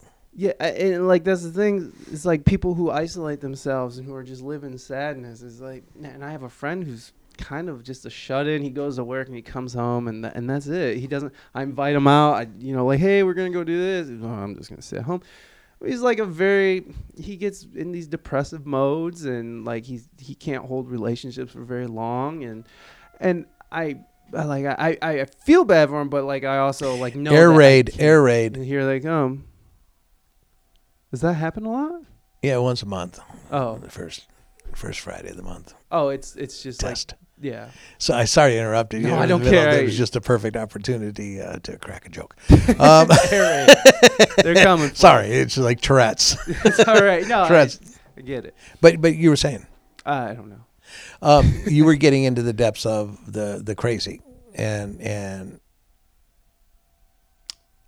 dude, I don't even know, man. I am so I'm such a. It's all good. Let, let's get back to you because I, I know we kind of diverted. This into is the like sobriety. No, this is Mike's therapy session, man. That's that's oh. so cool. It's all right. I've left podcasts where the other people were like, "Wow, that was therapy for me." I was like, "Oh, I wasn't supposed to be." But how I'm long have you, you been feeling that way? the so so what so what got you out of comedy? Like, why did you decide to step away and step away from entertainment? When when when I got sober, it, sobriety it was quit, like I can't. It quit being as fun. Oh, you know, yeah. Women would still come back up and afterwards and say, "You want to go party?" But what they really sound like, "I want to go party," was. And you know, you know, oh, no like, thanks. I, I brought Nintendo. You know. Yeah, just, I'll just go be sad in my room by myself. No, nah, that's yeah. You know, it's like oh, I could be out there. Um, but so so that was the the uh, uh, the attitude, the momentum after I got sober. Mm. But what uh, um, changed it was that belief that I was a good person and yeah. that, you know, I enjoyed doing good. And if I stayed an addict and alcoholic, you know, I'd steal the money, you know, I'd blow it. I'd do something bad that, you know, they do. Yeah. So in a sense that for me, it was a relationship with uh, the community that, that made my change. Mm. And I'm just realizing this now, and this is my therapy session. but, but so um, I got sober and, and it quit being fun. Man, I'm still doing it because I needed an income. And I was doing T V. Uh, I won an Emmy for. I did stuff for P B S, which stands for Pretty Boring Stuff, or or probably begging still. And, probably begging still. But it is actually one of the, the nation's jewels that you can find uh, uh, topics. Either whether it's N P R, it's mm-hmm. a level of depth, or you know your local broadcasting station like W G T E here. Mm-hmm. Um, they gi- give. the opportunity for so many different voices. Yeah. And I was uh, I was one of them and did a piece playing baseball, Detroit Tigers Old Timers, and because it had a really good team uh, uh, producing it with me, um, uh, you know, the right the right cameraman, the right et cetera, mm-hmm. um, it won an Emmy. And nice. So our, t- our team won an Emmy for that thing. That's great. For the Dream Team. Yeah. Where's your Emmy? You don't have it up? No. So it's at Channel thirty. Oh, okay, so they kept it. Yeah. They're yeah. like, this is ours. By the way, we're keeping this. Yeah, and actually it's a sad story because... no, Sounds so, so, no, it is a sad story. So I, I moved to Kansas City, and, and Joe Campbell is was the um, uh, general manager of the station at the time, or the, the executive producer, so the, you know, his name goes on and everything. Um, and um, so I'd moved to Kansas City uh, to work for a P B S station out there. Mm. And then the nomination came up, the Emmy nomination, and then the Emmy, you know, um, uh, evening event, right? Yeah. And so I'm not, I'm not gonna, you know, fly back just for, you know, yeah. uh, maybe. Yeah, and maybe. Even if I knew I was gonna win, I would. I mean, I'm not a uh, award generated and motivated person. I mean, right. I, I won a Jefferson Award and didn't even go to the thing. You know, my wife went, and you know, I was speaking out of town, and I didn't want to make the change and spend yeah. the money to come back for five minutes attaboy. And yeah. and it's not a disrespect for those organizations; it's more uh, a, a, a respect for what we do. Mm-hmm. And it's not about um, it's a statement, but not a lack of respect, if you know what I mean. I do know because it's not what you don't do what you do for the accolades and the attention. You do it because you genu- genuinely want to help and yeah, like, you, yeah, want you to don't spread. Care about that, right? Like that that doesn't even yeah that doesn't even register. That's that's nice. Again, this is a therapy thing because I didn't put two and two together about about that, yeah. but that's uh, um, a, a recognition. So um, so Joe got a thing in the mail and they wanted to know who all worked on it and blah blah blah. And he sent it back. So he figured we didn't win. They were going to do something else, certificates or whatever. So I didn't go, he didn't go, nobody went.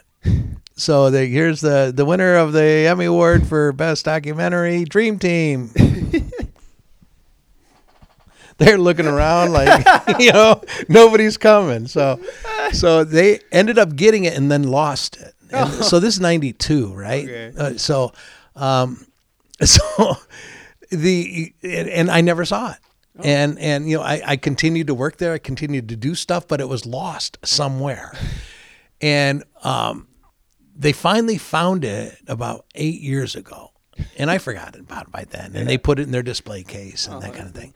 And I actually touched it for the first time uh, uh, uh, about two years ago mm-hmm. because we were doing a thing there. And, yeah. and my buddy Dave Kuznicki was a producer there. I said, hey, there's your Emmy. I'm like, wow. Oh, did you yeah. take a picture? Yeah, but it was a blurry picture. Oh. So, you know, nobody. So it was just yeah, not, it was, it was so, like that. I mean, I think that resonates like firmly on your on your, your your feelings about accolades. It's like not even your camera could get a clear picture. Yeah, that makes sense. Yeah, yeah, yeah, it's logical. You're just, you're just like, I don't care about that much that my camera doesn't care. Either. Yeah, yeah. But, you know, being able to say I'm an Emmy winner just makes me look, sound so that's much dope. Cooler than I am. That's awesome. That's really cool. That looks real good on resumes. Sounds cool. It sounds good. Yeah. Uh, I mean, has that opened any doors for you?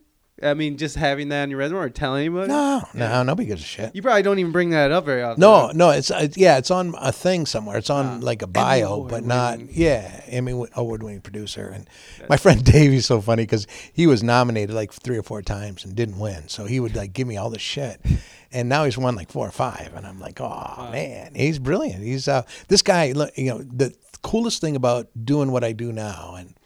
And and uh, fast forwarding before I tell this story sure.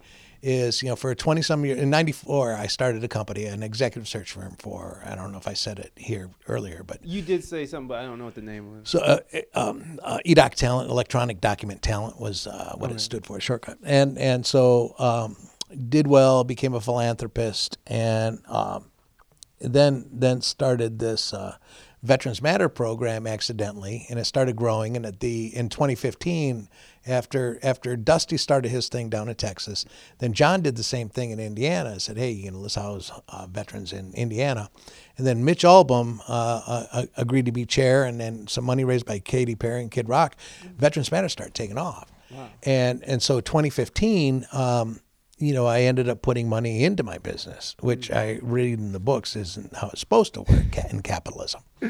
So in, in sixteen, I had to choose which way to go, is either, you know, the business or, or the nonprofit, because I couldn't do both. Right. So either money or house veterans. And so I, I followed what I believed to be God's way and closed my business at the end of fifteen and have been doing this full time ever since.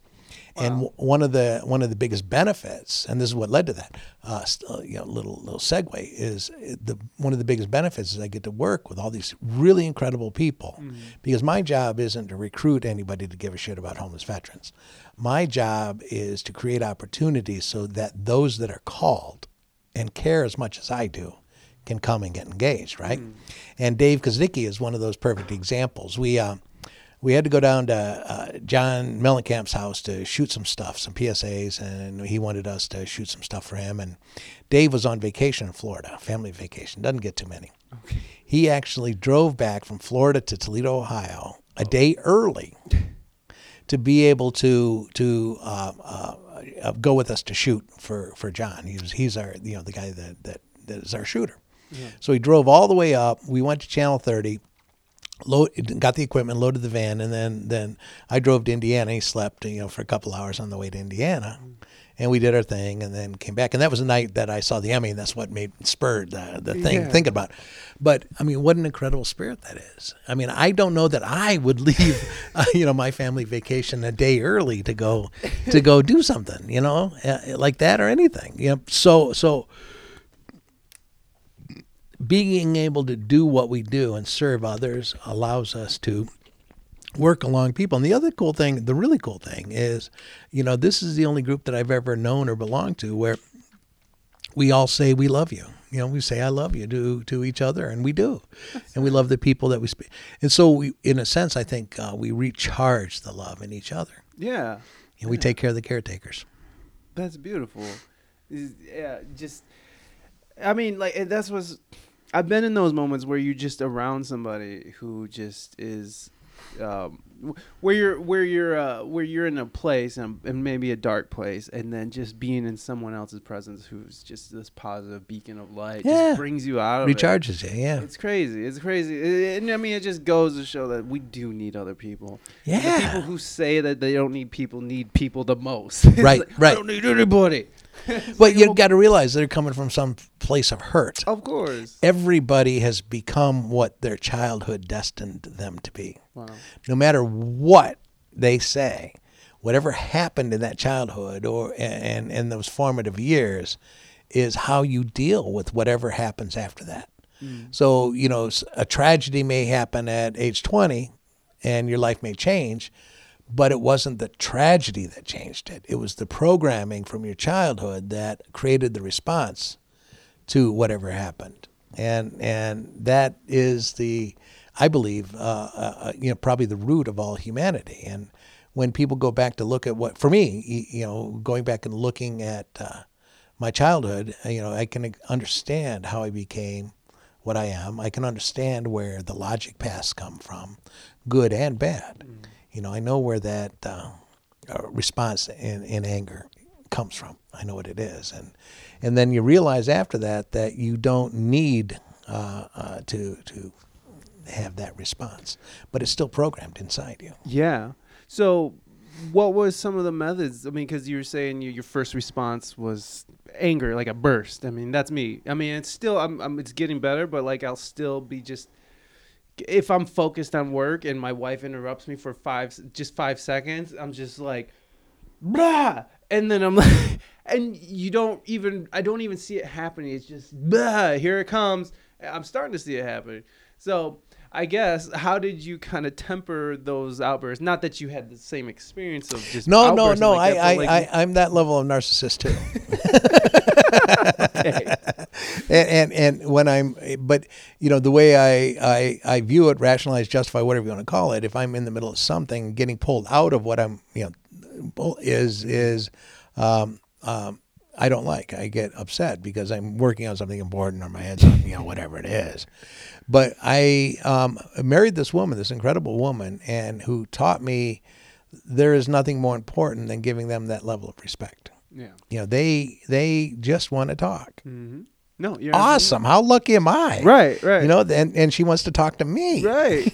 Yeah. Please, baby. So so I don't have that reaction anymore, and it's a conscious thing. Mm-hmm. It was a conscious recognition that um, that that really the change has to come from inside us. Yeah. And another way that she taught me this is um, I, I grew up where, you know, when you you know if, when you get to Chicago, give me a call, let me know you got there safe. Mm, right. Yeah, yeah. So that's it. So she she uh, went to Chicago to see her grandbaby. She didn't call. And I'm like freaking out, like, oh my God, what? A... So about an hour and a half later, she calls. Mm. And I've spent the whole time, you know, Woo, worrying, calling, texting, you know, just, and, and it was just because she got there, she was excited and went and played with the grandbaby. Yeah. And then she did it a second time, you know, after promising, you know, she'll do better. Yeah. And then the third time was during a snowstorm. She went to work anyway. I heard a siren. I think it's her. So I back my car out of this, through a snowdrift, and, you know, going to help. And there was no accident. Went to where she works. Nobody could, nobody saw her. And come to find out, she was in another office just working, you know. And and um, I learned then that she's not going to change. You know, she didn't call.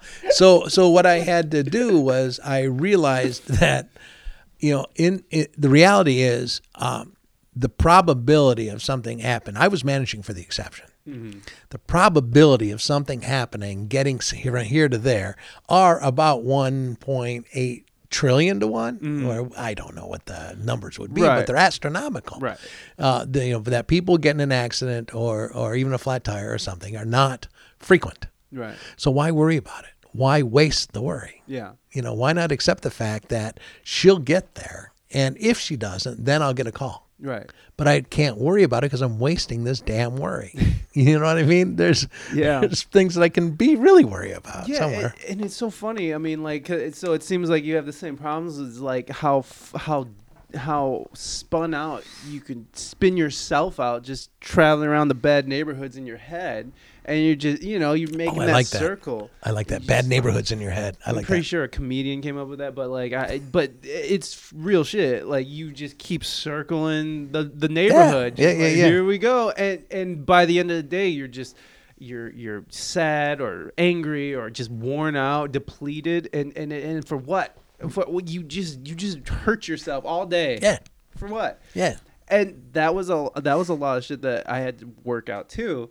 And like some of the thing, the, the biggest thing that helped me was taking uh, the presence, being present. That's what I was trying yep. to think yep. of earlier. Yep. Present in the moment. In the moment, being present was the biggest thing to help me, and like just taking a step back and realizing, seeing these these emotions starting to bubble, and and taking a step back, and, and just centering and p- make yourself present in right now, and just stay there for as long as you can, and and, and by the time you're done with that, it's like those thoughts and that emotion kind of dissipates or or at least fades enough to where you can be like, oh, that's not worth right. my time. Right. And another tool, another trick, and I learned this from A A, is turn it around. Mm-hmm. How am I going to feel if I go and interrupt her and she yells at me for interrupting? Yeah.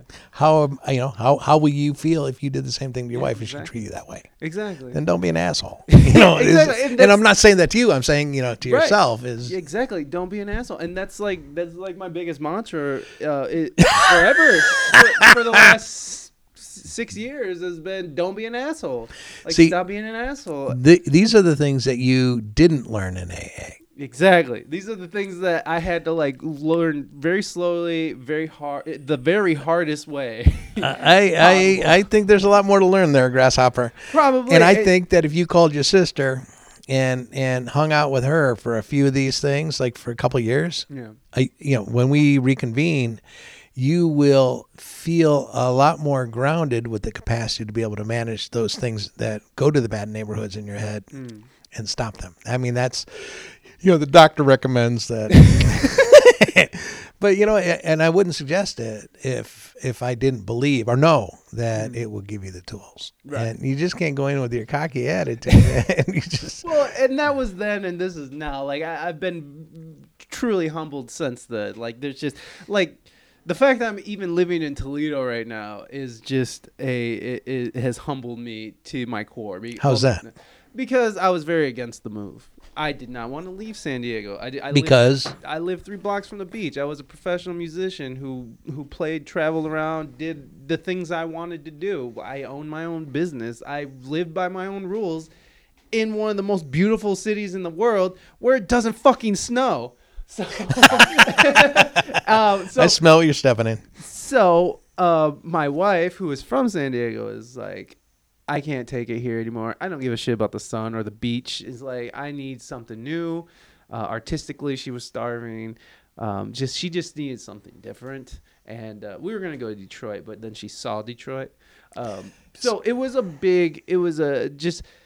Just the fact that I'm back here and I'm okay with it now, like, because for the first year I was not okay, especially for that first winter last year. I got the flu. It was negative six on Christmas. I was not happy at all. It was it was just a bad scene, man. But over this past year, we've started to rebuild, and like I'm working as a musician, and you know, like we're we're getting back to. S- We're your groove. I, I can't say yeah. We're getting back to a groove because we're not going back to anything. We're we're actually moving forward, and she's an actress now, and like, and whatever. It's, and you're driving a taxi, and, I, and I'm driving Uber. You're gonna be an actress. Harry Harry Chapin. Okay, I didn't know that. that thank you. Um. Anyways, uh. So. So so you just decided to quit comedy and all that shit just just to throw yourself into giving. And, and and and helping and that and, and and which is which which I have to point out because you kind of just glazed over it, but but it was very significant to me is that you gave up this very profitable con- com- company to just go into what most well uh, nonprofit the it's in the name. Yeah, and, and, and, and and I love capitalism because yeah. you can make money. Yeah. I mean, you can actually create money yeah. by doing a good job for somebody that needs a job done. Yeah. I you mean, know, just a thought bam. in your brain can elicit money. Right, right. Um, or even, I mean, as simple as, you know, you can go, you know, somebody needs their ra- leaves raked. Mm-hmm. You can meet that need and, and make money. You can create money at any time. Yeah. Cool. The nonprofit world, it, it's almost like adult panhandling. You know, right. you're, you're, you're, you know, go, you go to foundation, brother, can you spare a hundred grand? Yeah. and, and, and yeah, it, it's, and what, what the methodology that I use to create Veterans Matter is a business methodology mm. where I'm getting a leverage of a hundred to one. So every dollar that, that we spend to house a veteran results in a hundred dollars worth of services the first year mm. for that veteran. So I'm creating everything in a way that it produces that value. And because of the use of technology and how we use it, our admin expense is eight percent. Mm. So people know that their money is actually going to help house homeless veterans.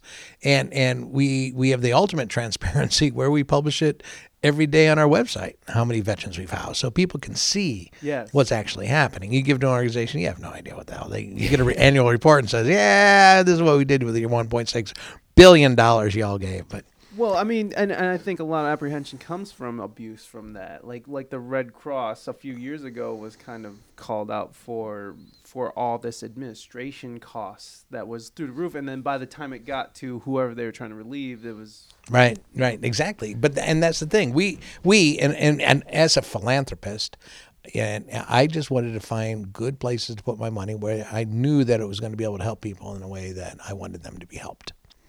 And at at a lowest possible cost. Mm. So, you know, I looked at those things. So in creating this this program, I created it to be something I'd want to give to. Yeah. And and and uh, that makes um, I I think that, that because of that design makes people want to uh, uh, they want to help homeless veterans first. I mean, that's really what they ultimately want to do. Yeah. But when they give the money, they want to know that it was used wisely and well. And we designed this to to do that, number one, because that's just the right way to do things, you know, and why not do things the right way? Yeah, yeah, yeah. You know, it just, it's simple. Uh. Uh, people make it so complex. And, and then people will want to support you if you're doing things the right way. Yeah, definitely. Yeah. Um, so I, I know you're a busy man, so we can wrap this up here. Uh, how can people get involved with Veterans Matter? Like, what's the website? How can they get a hold of you? What, sure. Where can they, I mean, please. Yeah. Um, veterans matter dot org. You can Google it, get there. Um, you can, uh, um, you can text vets to four one four four four and get a chance to donate any amount that way. Um, I, I, I want to say that, that, because of how we have our system set up, right? Mm-hmm. So, uh, w- but every single dollar that we deploy results in a veteran housed every single time. Wow.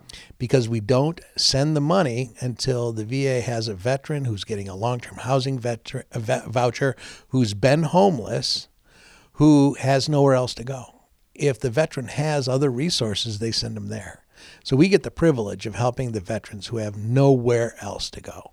So every dollar we send goes straight to the landlord and results in another veteran house. So that to me is is important, that no matter how big or small your donation, you're going to help get veterans housed. Our national average is seven hundred fifty dollars. And we're we're turning the corner in the foundation world, I think. Uh, a great uh Uh, corporation, uh, foundation, uh, F C A foundation, uh, Fiat Chrysler Foundation actually called us and said, we heard about you, we'd like to help. And they uh, uh, gave us a grant of fifty thousand dollars oh, that wow. we're using here locally uh, in, in Northwest Ohio, in Detroit, in the Michigan area, and then opening up the area in Illinois, in Rockford, Illinois, as a matter of fact. And they're, they're, they're uh, one of the legs of their stool is to help homeless veterans. So if your organization, if your group is tasked with helping homeless veterans get housed, I think this, uh, uh, and, and you care as much as we do, then we'd love to have you join us. That's beautiful.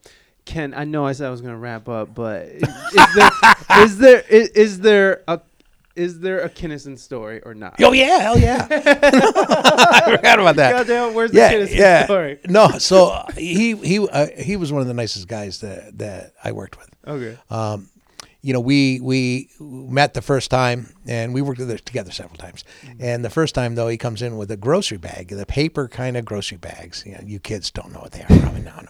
But he comes filled with pot. And he's like, here, Ken, you know, you want some pot? And so a bunch of us, you know, hung out and and that whole week smoked pot and went around and did stuff. And then then he liked, we had fun. He liked my material, and then we worked together a few other times.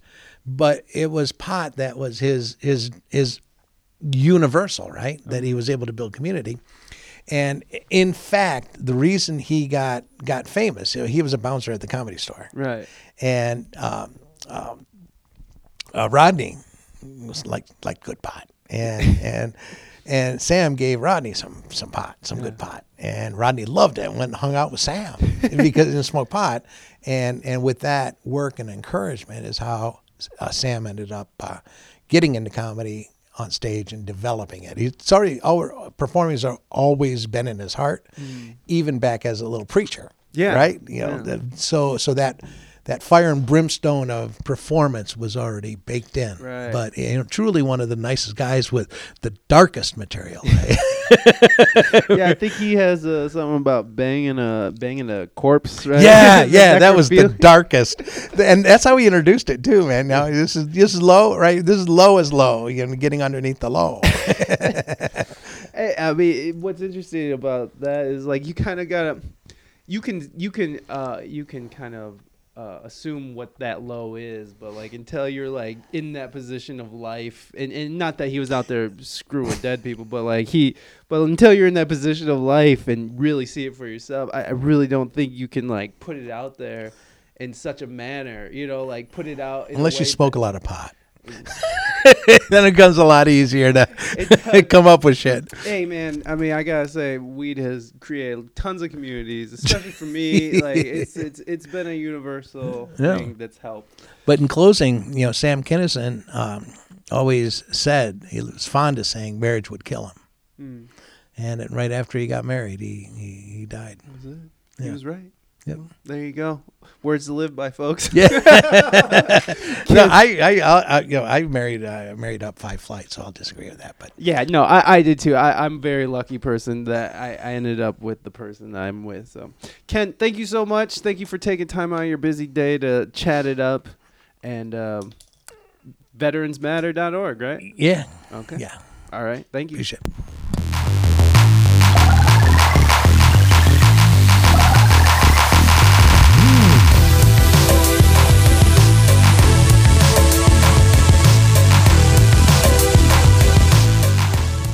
Thank you, Ken. I really appreciate you inviting me into your office and taking, you know, a couple hours out of your day just to chat it up with me and allow me to get you sick. Uh, I was coughing on the way in there. Hopefully he did. He wasn't sick. I, that's all I can hope for. Anyways, go check out veterans matter dot org. veterans matter dot org. And then he also has another one that helps um, uh, with Dignity First, to return individuals and families with children to domestic autonomy.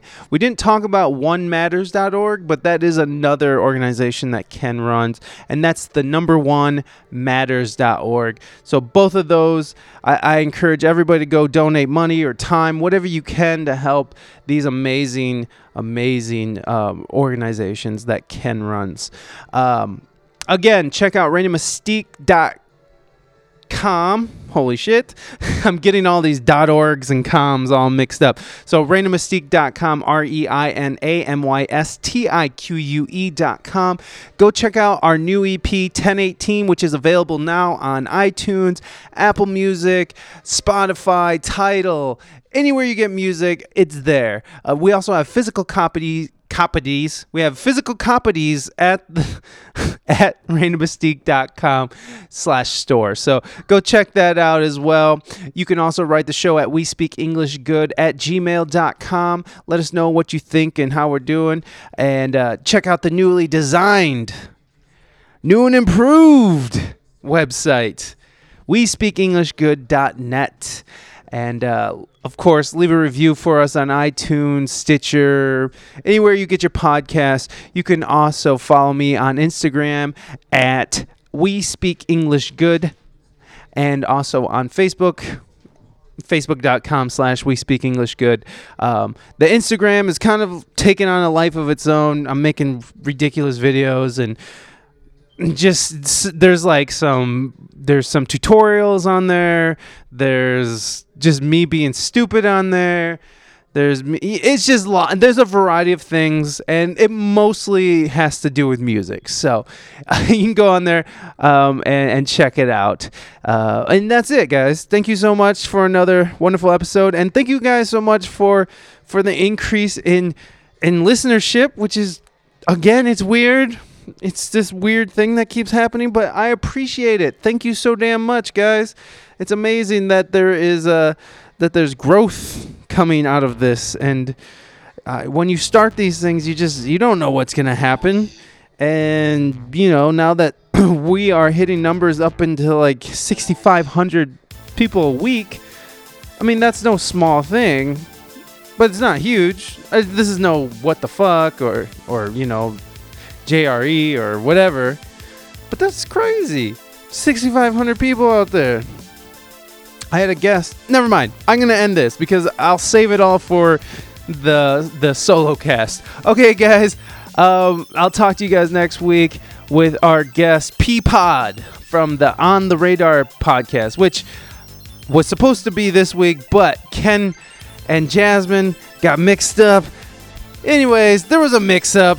Whatever. Here, we'll see you guys next week with Peapod of On the Radar podcast. All right, guys.